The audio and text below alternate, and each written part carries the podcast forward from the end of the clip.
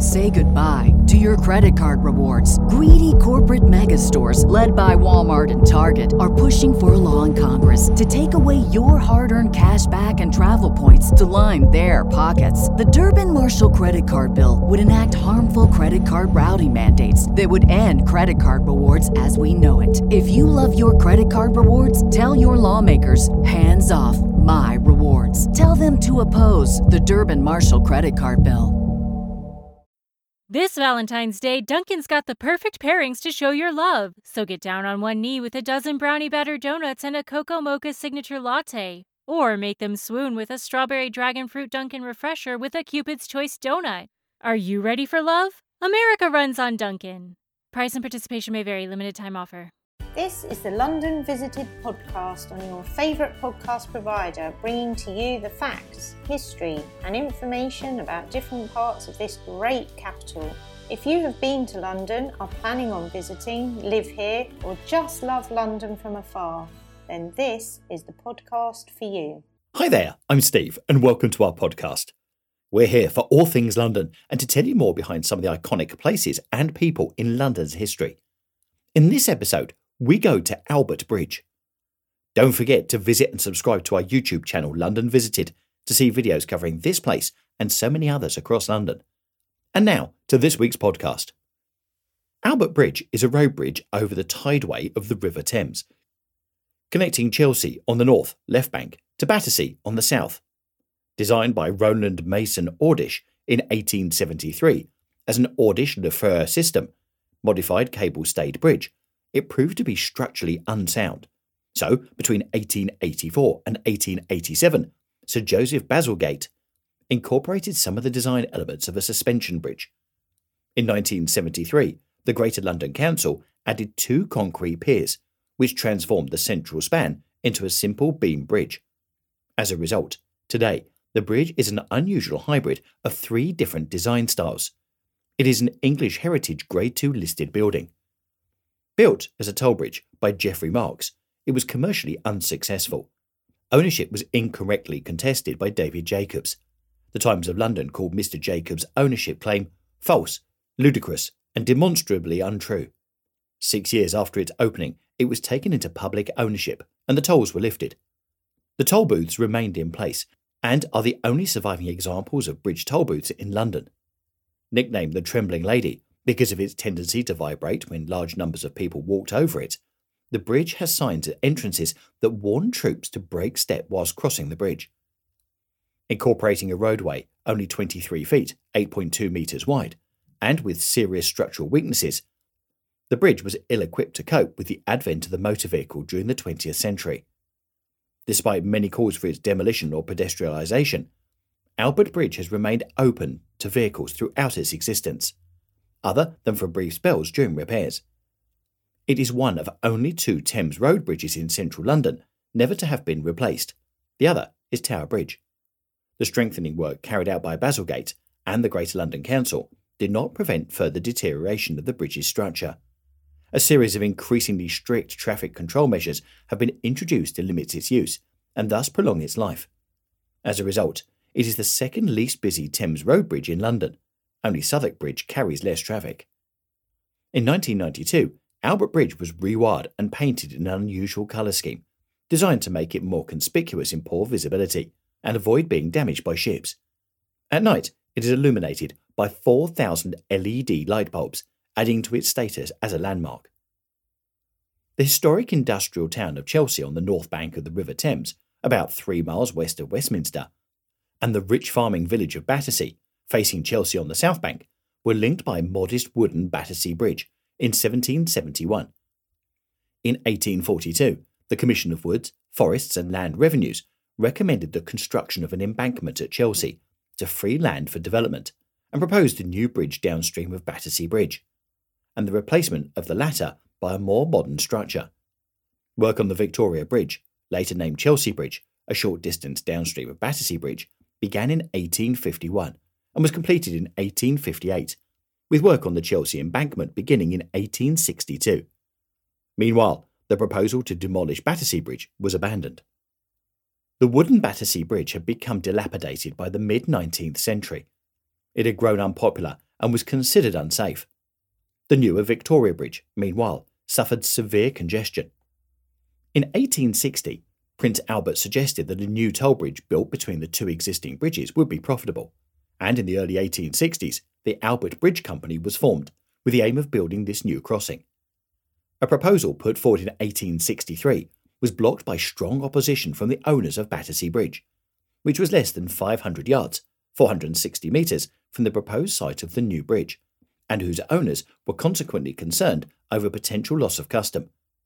A compromise was reached, and in 1864 a new Act of Parliament was passed, authorising the new bridge on condition that it was completed within five years. The Act compelled the Albert Bridge Company to purchase Battersea Bridge once the new bridge opened, and then compensate its owners by paying them £3,000 per annum, now about £302,000, in the interim. Roland Mason Ordish was appointed to design the new bridge. Ordish was a leading architectural engineer who had worked on the Royal Albert Hall, St Pancras Railway Station, the Crystal Palace, and Holborn Viaduct. The bridge was built using the Ordish Lefeuvre system, an early form of cable stayed bridge design which Ordish had painted in 1858. Ordish's design resembled a conventional suspension bridge in employing a parabolic cable to support the centre of the bridge, but differed in its use of 32 inclined stays to support the remainder of the load.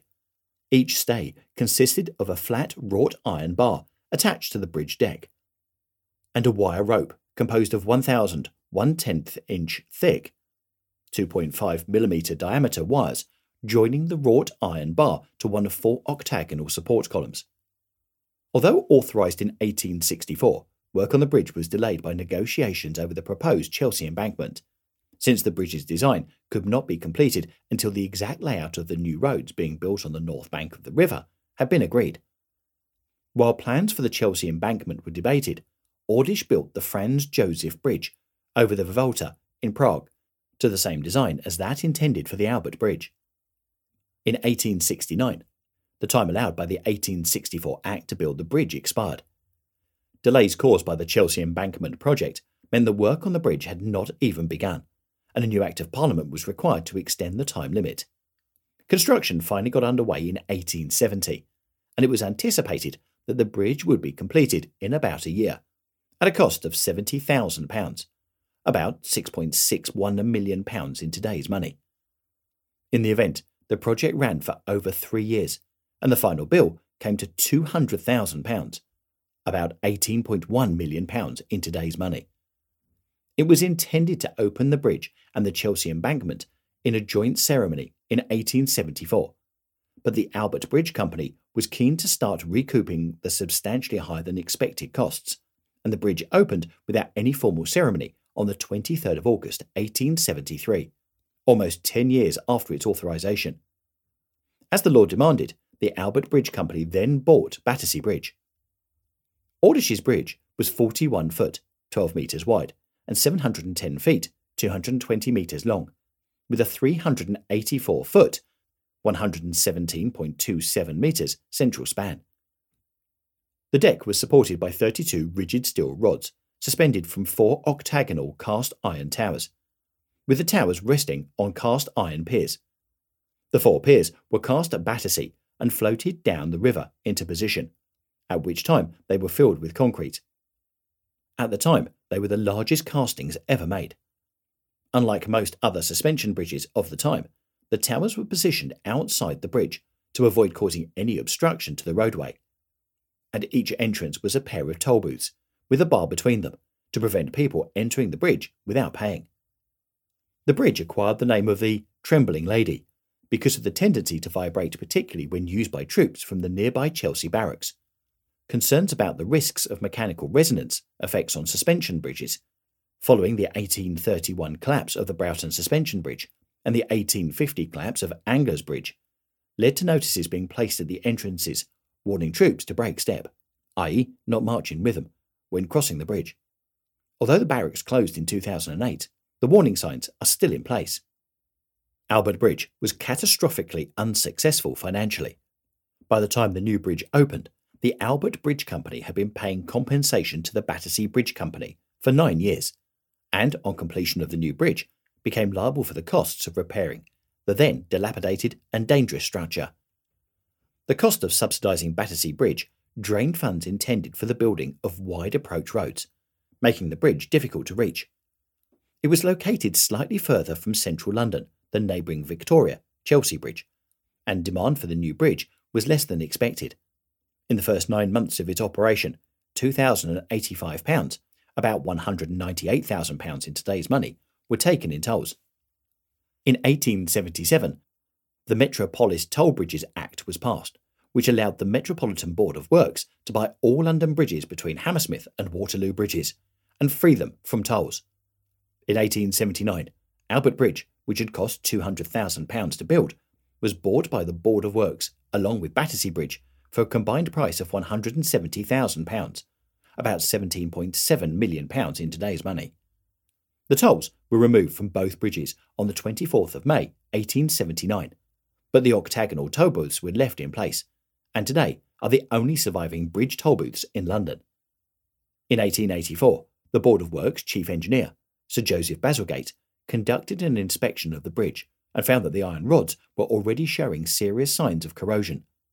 Over the next three years, the staying rods were augmented with steel chains, giving an appearance of a more closely resembling a conventional suspension bridge, and a new timber deck was laid, at a cost of £25,000, now valued at £2.66 million. Despite these improvements, Bazalgette was still concerned about its structural integrity, and a weight limit of 5 tonnes was imposed on vehicles using the bridge. With a roadway only 27 feet, 8.2 metres wide, and subject to weight restrictions from early on, Albert Bridge was ill suited to the advent of motorised transport in the 20th century. In 1926, the Royal Commission on Cross River Traffic recommended demolition and rebuilding of the bridge to carry four lanes of traffic, but the plan was not carried out because of the shortage of funds in the Great Depression. It continued to deteriorate, and in 1935, the weight limit was reduced to two tonnes. Because of its ongoing structural weaknesses, in 1957, the London County Council proposed replacing Albert Bridge with a more conventional design. A protest campaign led by John Betjeman resulted in the withdrawal of the proposal, but serious concerns about the integrity of the bridge continued. In 1964, an experimental tidal flow system was introduced, in which northbound traffic was permitted to use the bridge in the mornings and southbound traffic in the evenings. The bridge's condition continued to deteriorate, however, and in 1970, the Greater London Council, GLC, sought and obtained consent to carry out strengthening work. In April 1972, the bridge was closed for work to be carried out. The GLC's solution entailed adding two concrete piers in the middle of the river to support the central span, and thus transform the bridge's central section into a beam bridge. The bridge's main girder was also strengthened, and a lightweight replacement deck was laid. The modifications were intended to be a stopgap measure to extend the bridge's life by five years, while a replacement was being considered. In the GLC's estimation, the work would last for a maximum of 30 years, but the bridge would need to be either closed or replaced well before then. In early 1973, the Architectural Review submitted a proposal to convert Albert Bridge into a landscaped public park and pedestrian footpath across the river the proposal proved very popular with the area's residents, and in May 1973, a campaign led by John Betjeman, Sybil Thorndike, and Laurie Lee raised a petition of 2,000 signatures for the bridge to be permanently closed to traffic. Although the GLC reopened the bridge to traffic in July 1973, it also announced its intention to proceed with the architectural review scheme once legal matters had been dealt with the RAC campaigned vigorously against the pedestrianisation proposal. A publicity campaign fronted by the actress Diana Dors in favour of reopening the bridge was launched, whilst a lobbying group of local residents, led by the poet Robert Graves, campaigned in support of the GLC's plan.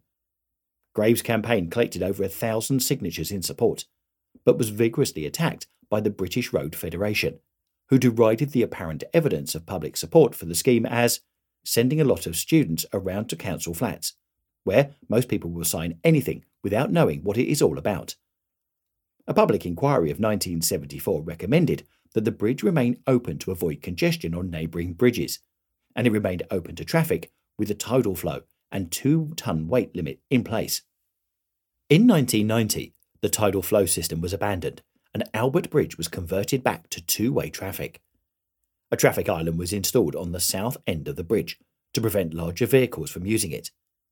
In the early years of the 21st century, the Chelsea area experienced a growth in the popularity of large four wheel drive cars, so called Chelsea tractors, many of which were over the two ton weight limit.